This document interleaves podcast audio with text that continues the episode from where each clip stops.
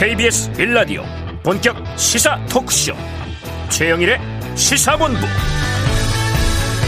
안녕하십니까? 최영일의 시사본부 시작합니다. 1년의 절반이 뚝 지나갔습니다.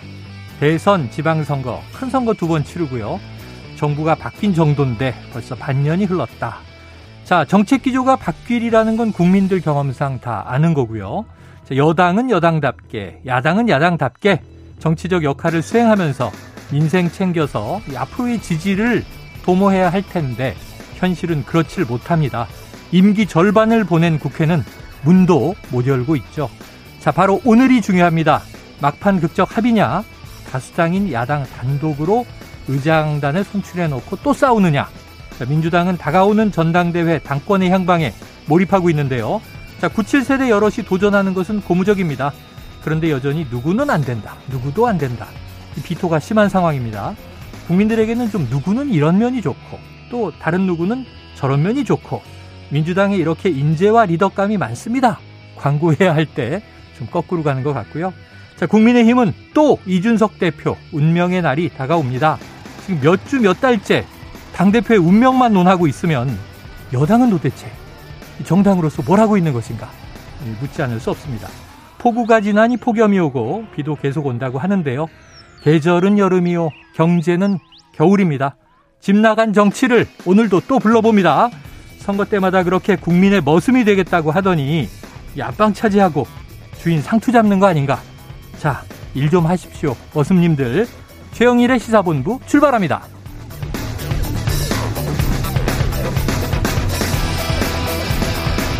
네, 1부에서는요, 오늘의 핵심 뉴스를 한입에 정리해드리는 한입뉴스 기다리고 있고요. 2부 10분 인터뷰, 강창일 전 주일대사와 향후 한일 관계를 전망해 보겠습니다. 이어서 주간 이슈 먼데이 국제본부도 준비되어 있습니다. 야, 청취율 조사 기간입니다. 이 방송 프로그램의 시험이죠. 여러분의 점심 시간을 함께 하고 있는 최영일의 시사본부 잘 듣고 있다 답변해 주시면 큰 힘이 되겠습니다. 한 입에 쏙 들어가는 뉴스와 찰떡궁합, 디저트송 신청 기다리고 있으니까요. 오늘 뉴스에 어울리는 노래가 있다 싶으시면 문자 샵 9730으로 자유롭게 보내주세요. 오늘의 디저트송 선정되신 분께는 치킨 쿠폰을 보내드립니다. 많은 참여 부탁드리면서 짧은 문자 50원, 긴 문자는 100원입니다.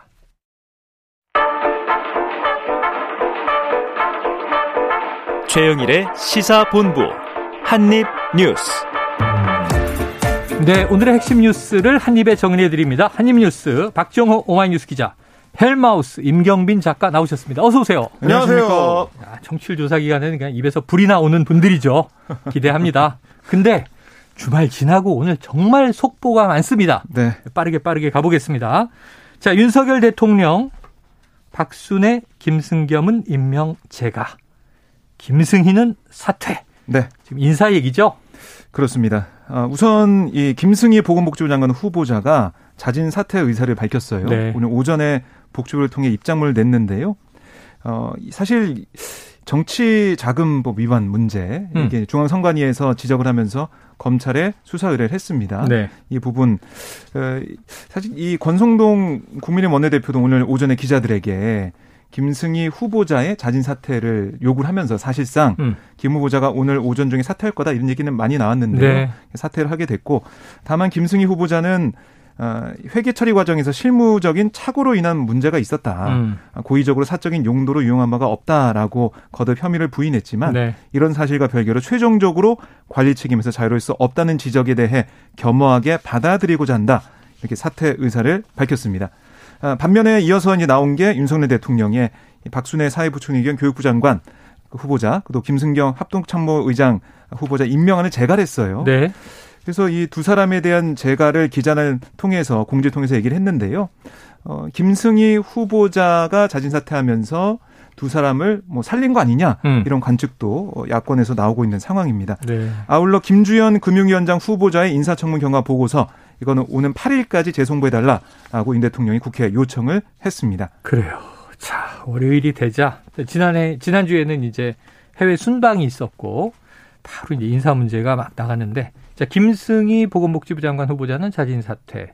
박순애 교육부 장관 겸 네. 사회부총리 후보자는 임명이 됐습니다.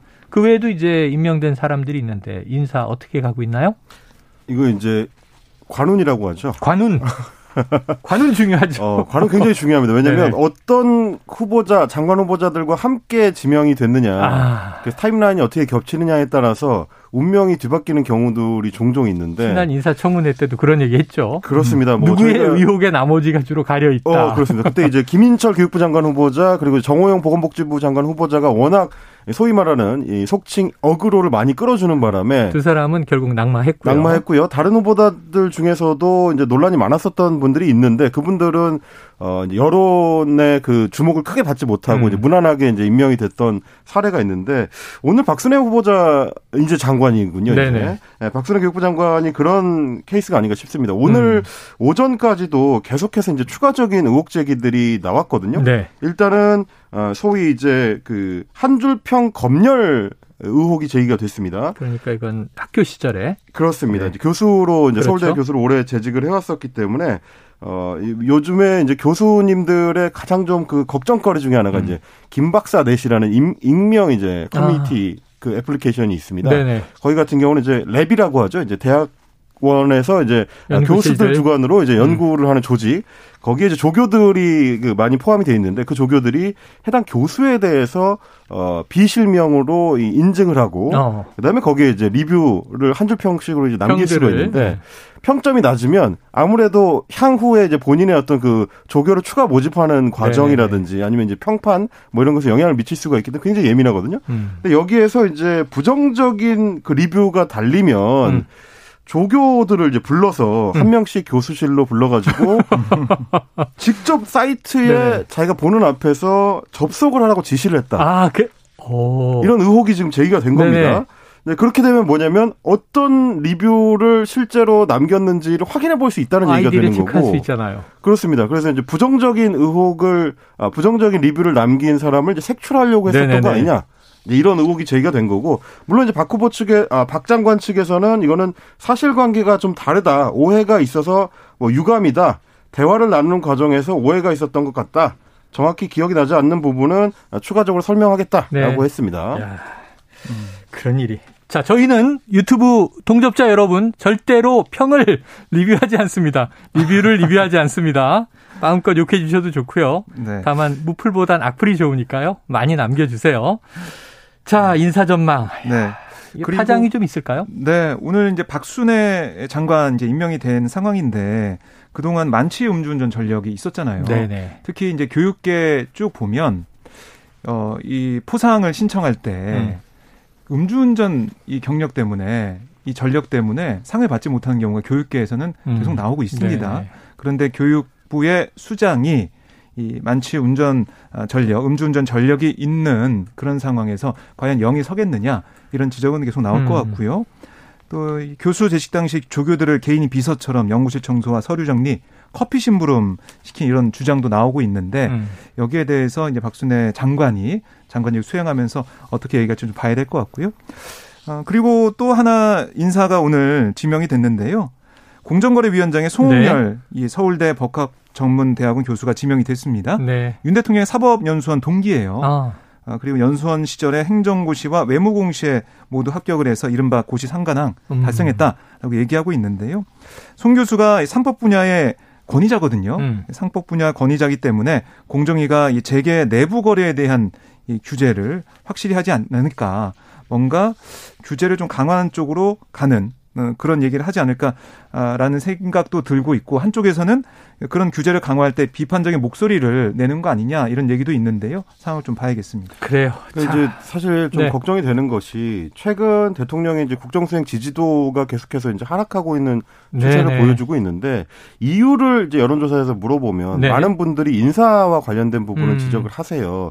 근데 오늘만 하더라도 어 김승겸 그 합창 의장 그 같은 경우는 새로 오늘 임명이 됐습니다만 네. 역시 마찬가지로 청문회를 거치지 않았는데 음.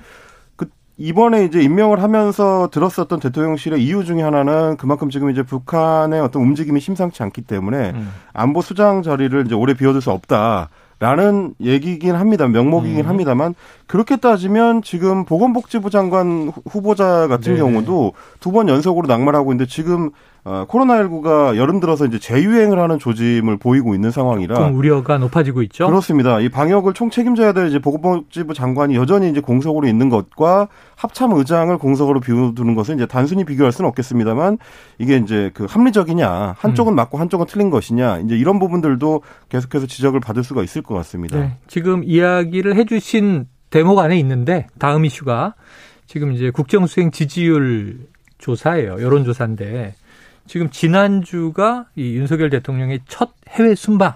네. 해외 순방은 아무래도 좀 주목받고 또 이 외교 활동이니까 국민적 지지도 높아지고 그렇습니다. 보통 지지율을 좀 올릴 수 있는 기회다 이렇게 많이들 이야기하던데 지금 여론조사 결과가 국정 지지율이 좋지가 않습니다. 우선 리얼미터 기준으로 오늘 나온 걸 좀 알려주시죠. 네, 리얼미터가 지난달 27일부터 이달 1일까지 그러니까 6월 5주차 조사죠. 음. 전국 만 18세 이상 남녀 2,514명을 대상으로 조사를 해봤어요. 그랬더니 윤 대통령이 국정 수행을 잘하고 있다라는 응답은 44.4%, 음. 국정 수행을 잘못하고 있다라는 응답은 50.2%로 아. 집계가 됐습니다. 이게 그 직전 조사보다 긍정 평가는 2.2% 포인트 줄었고 떨어졌고. 부정 평가는 2.5% 포인트 증가했어요. 네. 근데 이게 또 눈여겨 볼게 뭐 2주 연속 데드 크로스가 이른바 이제 발생했지만 데드 크로스는 부정 평가가 긍정 평가보다 높아졌다. 그렇습니다. 아, 그 똑같은 이 리얼미터 한 조사에서 이렇게 이어지고 있는데 이게 이번 조사가 오차 범위가 95% 신뢰 수준의 플러스 마이너스 2.0% 포인트예요. 음. 근데 이게 긍정 평가 부정 평가 간 차이가 5.8% 포인트로 오차 범위 밖에 있습니다. 네. 그러니까 리얼미터 여론조사에서 오차 범위 밖에서 부정 평가가 긍정 평가를 앞선 거 윤 대통령 취임 후 처음이고요. 그래서 이 하락세가 좀 두드러지는 상황이다. 말씀하신 것처럼 나토 방문, 정상 외교 이후에는 지지율이 좀 높아지는 게 사실은 그동안 우리가 봐왔던 그런 추세인데 네. 더 낮아져서 이걸 좀 어떻게 해석해야 되냐 이런 얘기가 나오고 있습니다. 예. 자세한 내용은 중앙선거 여론조사 심의위원회 홈페이지를 참조하시고요. 지금 이 여론조사가 데드크로스 나타난 음. 거에 대해서 또 대통령에게 질문이 있었습니다.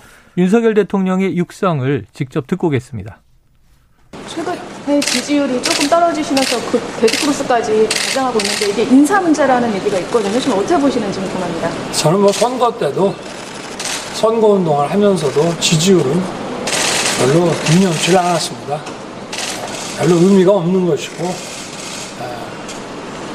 하여튼 제가 하는 일은 국민을 위해서 하는 일이니까 오로지 국민만 생각하고 열심히 해야 된다는 그 마음만 가지고 있습니다. 네, 뭐 선거 때도 그랬지만 지지율은 큰 의미가 없다. 어떤 뜻일까요? 어, 물론 이제 지지율에 일희일비하지 않겠다. 음. 그래서 이제 원칙과 이제 소신에 맞춰서 뭐 정치나 정책을 펴 나가겠다라는 의도로 읽힙니다만은 네. 그럼에도 불구하고 굉장히 좀 걱정스러운 인식입니다. 아, 대통령이 뭐 지지율이나 뭐 이런 거에 등락에 이제 그 신경을 좀 덜 쓰겠다라든지 음. 일희일비하지 않겠다라는 발언하고 지지율은 의미가 없는 것이다라는 발언은 굉장히 다르거든요. 음. 근데 왜, 왜 그러냐면 이거는 쿨한 게 아니고, 음. 어, 뭐, 반정치적인 태도 혹은 어, 일종의 정치 혐오, 음. 자칫하면 역포퓰리즘이라고 이제 요즘 서구권에서 얘기하는데, 네. 우리 대통령 같은 경우, 우리나라 대통령 같은 경우는 재선이 없기 때문에 음. 어차피 한 번 하면 그만이거든요. 네. 그러다 보니까 국정 운영 동력을 어디서 얻을 것이냐라고 생각하면 결국은 선거가 없는 지금 같은 국면에서는 국민들의 여론의 지지일 수밖에 없습니다. 음. 그걸 아예 고려하지 않겠다라는 거는 어떤 정책을 추진할 때 국민들이 그 정책에 대해서 어떤 생각을 갖고 있는지를 아예 듣지 않겠다라는 것과 같은 이야기가 될 수도 있거든요. 음. 지금 대통령이 얘기한 것처럼 어, 본인이 하는 일은 다 국민을 위한 것이기 때문이라고 이야기하는 게 자칫하면 독선이나 오만으로 빠질 위험이 있습니다. 네. 그때 브레이크 장치 역할을 해주는 게 국민 여론이 지금 대통령이 하는 일에 대해서 어떤 생각을 갖고 있는지 음. 지금 어떤 방향에 대해서 걱정을 하고 있고 어떤 거에 대해서 지지를 하고 있는지 이걸 면밀하게 살필 필요가 있거든요. 음. 대통령이 실제로 만약에 여론조사에 전혀 신경을 쓰지 않고 관련 지표를 보지 않고 있다면 향후가 더 이제 걱정이 되는 대목이라서 이거는 인기 투표가 아닙니다. 네. 국민 여론의 지표라는 거를 인식하고 여론조사가 어떻게 움직이는 거 움직이는가에 대해서는 최소한의 관심을 좀 기울이면서 네. 정책을 조율해 나가는 자세가 필요하다고 저는 생각합니다. 그래요. 지금 임 작가님이 말씀하신 의미이기를 기대해 봅니다. 음. 왜냐하면 자 지지율에 일희일비하지 않고 지금 뭐 정권 초반이니까 네. 원칙대로 국정을 이 밀고 추진해 나가겠지만 음. 어쨌든 국민 여론을 참고적인 지표로 삼겠다. 네. 이런 정도는 필요하다. 네, 뭐 야권 좀 취재를 해보고 얘기를 들어보니까 네. 윤 대통령이 이런 발언하는 게 뭔가 좀 자신감이 있어서 음. 이런 발언하는 게 아닐까라는 얘기도 하더라고요. 네네네. 그러니까 지지율을 올릴 수 있는 뭐 다른 보가, 보관이 있는 게 아니냐 어. 이런 지적도 하면서 뭐 여러 가지 얘기를 했지만 그 중에 하나가 뭐 이 검찰 경찰을 활용한 사정 정국 음. 이게 갑자기 몰아치면서 지지율이 반등할 수도 있는 게 아니냐 음. 이런 관측도 내놓더라고요. 그래서 이제 최근에 발언을 보면 우리는 이 문재인 정부와 다르다. 이런 이제 차별화를 네. 시도하는 표현들이 가끔 등장해요. 자, 대대적인 사정 정국이 펼쳐지면 지지율이 오를 것인지는 이건 또 음. 의문입니다. 왜냐하면 그때 상황 상황마다 다른데 네. 제가 보기에는 우선 경제가 음. 기본적으로 좀 출구가 보여야 될 것 같고 안정화돼 있을 때 야, 우리가 이렇게 잘 사는 나라인데 정의를 실현한다 그러면 국민들이 좋아하겠지만 지금 경제가 침체된 상황이라면 백약이 무효할 수도 있다. 여러 가지 이제 걱정을 해봅니다. 자, 그런데 실제로 여론조사의 이제 부정 평가 이유 중에 하나로 음. 전 정권에 대한 이 사정 이런 것들이 이제 내용이 포함되어 있거든요. 네네네. 전 정권에 대한 부정 뭐 이런 내용들이 포함이 되어 있는 거라서 단순히 전 정권을 타격하는 것만으로 현재 문, 저 윤석열 정부의 예. 이익으로 돌아올지는 뭐 말씀하신 대로 좀 미지수인 측면이 있습니다. 알겠습니다. 자 해외 순방이 끝났고요. 그 다음에 이제 우리가 흔히 B컷이라고 하죠. behind 컷이라고도 하는데 자, 윤 대통령의 사진이 몇 장 공개가 됐어요. 그런데 이게 좀 논란이 있었고 대통령실이 해명을 했다고요. 네, 그러니까 이 behind 컷 중에 어떤 내용이 있었냐면 윤 대통령이 컴퓨터 화면을 주시하고 있는 음. 그런 화면이 그러니까 이 자료를 검토하고 있는 사진이다라고 하면서 공개를 했는데 근데 이게 확대해서 보니까 컴퓨터에 어떤 내용이 적혀 있는 게 아니고 빈 화면이었어요. 어, 화면이 백지예요. 백지 상태였던 화면. 그게 하나 있었고 또 하나는 자료를 보는 모습도 소파에 앉아서 보는 모습도 음. 사진이 공개가 됐는데 그 종이도 백진 거예요. 어. 아무 내용이 안 적혀 있는 사진으로 네네. 보이는 네. 거예요. 여기에 대한 논란이 있었습니다. 어. 이제 보여주기 식으로 그냥 급조해서 찍은 사진이 아니냐 이런 지적도 아, 일각에서 나왔는데 연출된 거 아니냐? 네. 그랬더니 대통령실이 공지를 통해서 뭐라고 했냐면 아, 이 윤 대통령이 컴퓨터 모니터 앞에 앉아 있는 사진 속에 빈 모니터 화면은 음. 현지에서 그러니까 스페인 마드리드에서 음. 대통령이 국무회의 안건을 결재한 직후 음. 화면이 사라진 상태를 찍은 거다. 네, 네. 아, 그래서 해당 사진에 관련해 오해가 없기를 바란다. 음. 이렇게 얘기를 한 거예요. 그러니까 이게 뭐 연출도 아니고 음. 뭔가 뭐 급조된 것도 아니고 음. 정말 자료를 보고 뭐 그런 상황이었는데 그때 사진 찍은 게 하필이면 음. 어, 이 결재하고 사, 화면이 넘어갈 때 그 화면이라서 네네네네. 흰 화면이 찍혔다 이렇게 얘기하고 있습니다. 오히려 거기 뭔가 떠 있었으면은 또 기밀 유출 논란 이런 거 있는 어. 거죠. 음. 다만 이제 좀 말씀을 드리고 싶은 거는 뭐냐면 지금 대통령실이 꾸려진 지 얼마 안 되고 음. 이제 채 두 달이 안 된 상황이기 때문에 업무에 있어서 좀 미숙한 측면들이 좀 많이 드러나는 거 아닌가 싶긴 해요. 음. 왜냐하면 이 지금 사진들이 누가 몰래 찍어서 유포를 한 게 아니고 네네. 대통령실에서 공식적인 루트를 통해서 기자단에 배포를 한 거거든요. 근데 배포를 하기 전에 논란이 될 수 있는 여지가 없을지를 체크를 해야 되는데 음. 지금 이런 사진들이 배포될 때마다 혹은 뭐 나토에서도 그런 일들이 있었습니다만 사진과 관련해서 계속 구설수들이 일어난단 말이죠. 음. 이런 거를 미리 좀 체크를 해서 명확한 상태로 네네. 클리어한 상태로 배포를 해야 될 것 같고 그래서 비교할 만한 게 뭐냐면 문재인 정부 같은 시절에는 뭐 윤석열 정부에서 그 얘기를 많이 하니까 그 당시에 이제 청와대에서 대통령이 업무 보는 사진들 많이 찍었습니다. 음. 그 경우에는 모니터 뒤쪽에서 사진을 네네네네. 촬영하거나 내지는 모니터를 바라보면서 사진을 촬영했더라도 어, 잘 보시면 화면을 blur 처리를 한다 그러죠. 모자이크 아, 처리를 해서 배포하는 있죠. 경우들이 많아요. 이, 이번에 이제 그거 관련해서 커뮤니티에도 그런 사진들이 많이 올라왔는데 음. 그런 좀 세심한 디테일한 의전 관련된 네네네. 것들을 좀 신경 쓸 필요가 있겠다 싶습니다. 그래요. 자, 모니터 화면이 백지인 건 대통령이 해명했고 아까 종이 자료를 보는 것도 백지라고 했는데 어. 맞습니까? 확신합니까? 뒷면만 보이잖아요. 뒷면만. 앞에 글자가 있을 수도 있잖아. 제가 최대한 선회하면 이런 거 같더라고요. 네네. 최대한 선회하면 대통령이 이렇게 한 장을 넘겨서 그걸 잡고 있는 사진인데 어. 넘겼을 때 이제 화면을 아 저 사진을 찍으면 뒷면에 내용이 있는지 없는지가 배겨서 보여야 되는데 어. 안 보이는 거예요. 종이가 좋은 거지. 그럴 수 있죠. 두꺼워서 네네. 이제 뒤가 안 보일 수 있는데, 근데 이제 사진의 각도나 뭐, 어, 촬영 상태로 봐서는 그런 것 같지는 않고, 네. 제 생각엔 표지가 아닐까. 아. 표지다. 네, 보안상의 문제로 표지를 그냥 비워놨을 게 아닐까. 가장 이제 이 저 나름 내용이 있다라는 해석을 네네네. 하나 해주신 거고요. 이것도 대통령실이 뭐 이야기를 하겠죠. 자, 지금 12시 40분이 됐습니다. 자, 월요일 점심시간 교통 상황 알아보고 이어가겠습니다. 자, 교통정보센터의 임초희 리포터 나와주세요. 네, 이 시각 교통정보입니다. 고속도로는 아침부터 계속 돌발 상황이 곳곳에서 잇따르고 있습니다. 수도권 제일순환고속도로 판교에서 일산 쪽은 소래터널 부근에서 장수까지 정체고요. 장수 2차로에서는 고장난 화물차를 처리하고 있습니다. 영동고속도로 강릉 쪽은 동군포부터 부곡, 그리고 용인에서 양지터널 부근 더딘 흐름 보이고요. 이후에는 강원 지역엔 새말 부근에서 2, 3차로 막고 작업 중이라 뒤로 4km 구간 정체입니다. 경부고속도로 부산 쪽 잠원에서 서초까지 밀리고요. 이후로는 쭉 수월하다가 고장난 차를 처리하고 있는 천안 분기점 부근에서 혼잡합니다. 분당 수서로 성남 쪽 수서 부근 3차로에는 고장난 화물차가 있으니까 차로 변경 잘 하시고요. 반대 성남, 청남대교 남단에서 북단 쪽으로는 3차로에서 낙하물 처리하고 있습니다. 이 영향으로 복정부터 밀리기 시작했습니다. KBS 교통정보센터에서 임초희였습니다.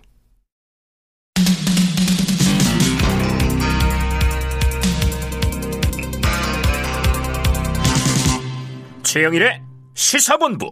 자, 도대체 7월이 됐는데 이 국회가 열리는 건지 안 열리는 건지 오리무중입니다. 원래 민주당 7월 1일에 단독 소집이라도 하겠다라고 했다가 주말에 협상을 더 시도해 보겠다. 네. 권성동 이제 국민의힘 원내대표는 필리핀 갔다 귀국했잖아요. 그렇습니다. 자, 오늘 월요일이라 이 국회 본회의 열리는 거냐 아니냐 지금 이 속보들이 쏟아지는데 현재 상황을 정리하면 어떤 거예요? 현재 상황 아직까지 또 불투명합니다. 사실 불투명한 네. 거고요. 어, 이 국민의힘에서 다시 또 제안을 했어요. 국민의힘에서 그렇습니다. 그러니까 어제 여야 원내대표가 두 차례 만났고 음. 오늘 다시 또 논의를 하다가 국민의힘에 의총이 있었거든요. 네. 여기서 논의 이후에 권성동 원내대표가 어떤 얘기를 했냐면 음. 자 상임위원장 선출을 여야 합의하에 처리하는 것을 약속하면 의장뿐 아니라 부의장을 포함한 의장단 선출에 협조하겠다. 음. 이렇게 얘기를 했습니다. 네네. 근데 뭐 이거는 사실은 민주당에서 얘기했던 부분이죠. 오늘 이게- 단독으로 한다고 하더라도 네네. 국회의장단만 선출하고 네.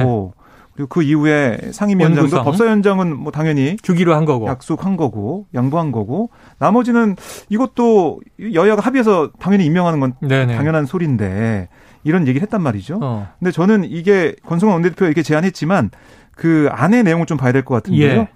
민주당이 요구했던 게 두 가지 조건이 두 가지였습니다. 음. 사개특위, 그러니까 사법개혁 특별위원회 구성을 해야 된다 이 네. 부분이었고 그다음에 헌법재판소에 소취하하는 문제 권한쟁의 심판. 그렇습니다. 검수완박 관련해서 네. 이걸 취하하라 이렇게 얘기했단 말이죠. 음. 근데 그 두 개에 대해서는 권성원 원내대표 뭐라고 했냐면 이 헌법재판소 결정 이후에 사개특위 이걸 재논의하거나 음. 여야 5대5 동수라고 위원장을 우리에게 주겠다고 약속을 하면 음. 사개특위 운영이 될 거다. 음. 만약 우리 조건을 민주당이 수용 못하면 사개특위 운영 관련 논의는 더 이상 하지 않기로 했다. 음. 이렇게 얘기했습니다. 그러니까 민주당이 요구했던 두 가지 조건을 사실상 뭐 헌재 결정 이후 재논의하자고 했으니까 소체는 네. 안 한다는 거고요. 음. 사개특위도 구성도 이게 어쨌든 조건을 다시 걸어가지고 위원장을 우리에게 주고 5대5 동수로 하고 이렇게 얘기했기 때문에 이것도 지금 새로운 조건을 건 셈이어서 음. 민주당 입장에서 논의를 좀 해봐야 될 것 같은데요. 권 원내 대표가 박홍원 원내대표한테 이 얘기를 전달했다고 해요. 음. 통화에서 박 원내대표도 우리도 논의해 보겠다 이렇게 음. 얘기했기 때문에 오늘 오후 2시로 예정된 국회 본회의는 조금 더 미뤄질 가능성이 커 보입니다. 네, 원래는 민주당은 주말 동안 여야 합의를 시도해 보고 네. 안 되면 본회의를 열어서 원구성은 아니더라도 의장단 선출까지는 음. 단독으로라도 하겠다 이런 상황이었던 거죠. 자, 어떻게 될 것으로 전망합니까? 뭐 이제 두 가지로 좀 나눠보시면 좋을 것 같은데요. 먼저 오늘 이제 국회가 열려서 국회 의장단을 선출하는 문제는 어, 권성동 원내대표가 이런 이제 합의를 해주든 안 해주든 거의 이제 수순으로 되어 있었습니다. 네. 오늘 오전에 이제 민주당 비대위원회의에서 박홍근 원내대표가 이거에 대해서 이제 확실하게 처리를 하겠다. 오전 중에 어, 국민의힘에서 이제 답변이 없으면 오후에 열어서 본회의에서 처리하겠다라고 했었기 때문에 음. 그 수순에 걸쳐 있는 거라고 일단 보시면 될 것 같고 또 하나는 왜 국회 원구성 중에서도 상임위원장은 빼고 의장단만 오케이를 해줬느냐 하면 어, 민주당이 지금 국회 의장단을 계속 그 처리를 하려고 했었던 핵심적인 이유가 음. 인사청문회를 열려고 했었던 거거든요.